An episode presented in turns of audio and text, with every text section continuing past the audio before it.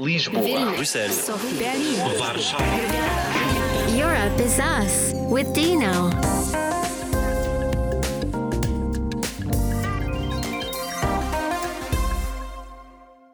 Europe is us, but who are we? Stay with us and you'll find out. Welcome to our international podcast focusing on youth during the European Year of Youth. My name is Dino, I'll be your host, and I'll be bringing you this podcast from Ljubljana, the lovely capital of Slovenia. And what's there to say about me? I'm a 23 years old journalist who believes listening is a tool that prevents wars. That's why I enjoy listening to what people have to say. I also like basketball and I enjoy traveling. If I had to choose my favorite travel destination, it would definitely be Lisbon. But enough about me. The focus of this podcast, brought to you by Euranet Plus, is to pay attention to the priorities of Generation Z. In the next episodes, we'll be discussing several topics, including mental health, housing, digitalization. We'll talk to different guests with different backgrounds, different stories, and from different countries. In one of our regular sections called The Voice of Gen Z, we'll travel around Europe and let the youth speak for themselves. But what is Generation Z? This is the question we've asked Max from France, Evia from Latvia, and Mislav from Croatia.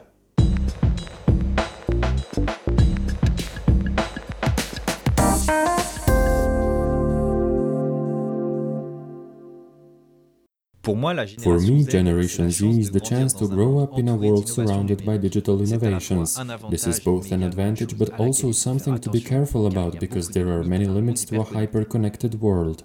That's why I think we have to learn how to use these tools from a young age so that we don't get lost in them. For me, Generation Z means youth, freshness in politics and fashion. I like that young people can dare and be creative. I support the Green Direction and the Fridays for Future movement. I like that this generation thinks about the future more than the previous ones and really does something for it. I think Gen Z is remarkable in the way that they assert themselves in their ideas, cultural references, and wanted to be sure to leave their mark on the world. One of the biggest issues that I think is a threat to them is the existential climate crisis, as well as the mental health epidemic in which they will have grown up. We are digitally agile but worried about the future. Mental health as well is one of the topics youth want to address. On the other hand, what does Generation Z stand for from the view of an expert? We spoke with Nastya, a young sociologist who is now chasing her dreams of becoming a member of the Slovenian parliament. Generacijo Z bi označila kot multitask, pionirsko, digitalno generacijo. I would mark Generation Z as a multitask pioneer and digital generation, which is formed by youth who are at the moment the most educated and career oriented part of our population. These people are practically born with smartphones and are growing up with the rise of social media. They want less long bureaucratic processes, more freedom of thoughts, more flexibility, and in general, a more transparent culture. I dare to say that this is the first generation in the history which is receiving support from other representatives of the population to be active, to be loud, and to be the wave of change which we need in our world. Je to prva generacija v zgodovini človeštva, ki pač strani ostalih deležnikov družbe prejema spodbude. Torej, bodite aktivni, bodite glasni, bodite ta val spremembe, ki, ki ga v svetu potrebujemo. Moving on with numbers, we'll present some every time, so here's today's insight into stats behind Generation Z. On the 1st of January 2020, across the EU, every sixth person was aged between 15 and 29 years old. The region with the highest number of young people between 15 and 29 years old was Ile-de-France, while the lowest shares of young people were in Chemnitz and Brandenburg in Germany, both 11%.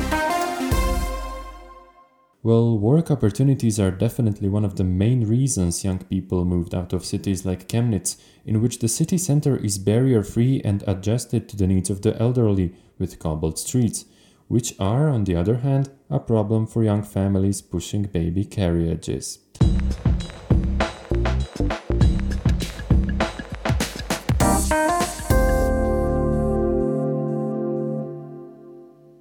Let's move on to our next section. We ask the youth, we talk to an expert, but we found one more way to regularly bring you a voice from yet another perspective. Let's call it the watchdog's perspective. Each time we'll hear a comment from a young journalist from the Euranet Plus radio network and from all over Europe.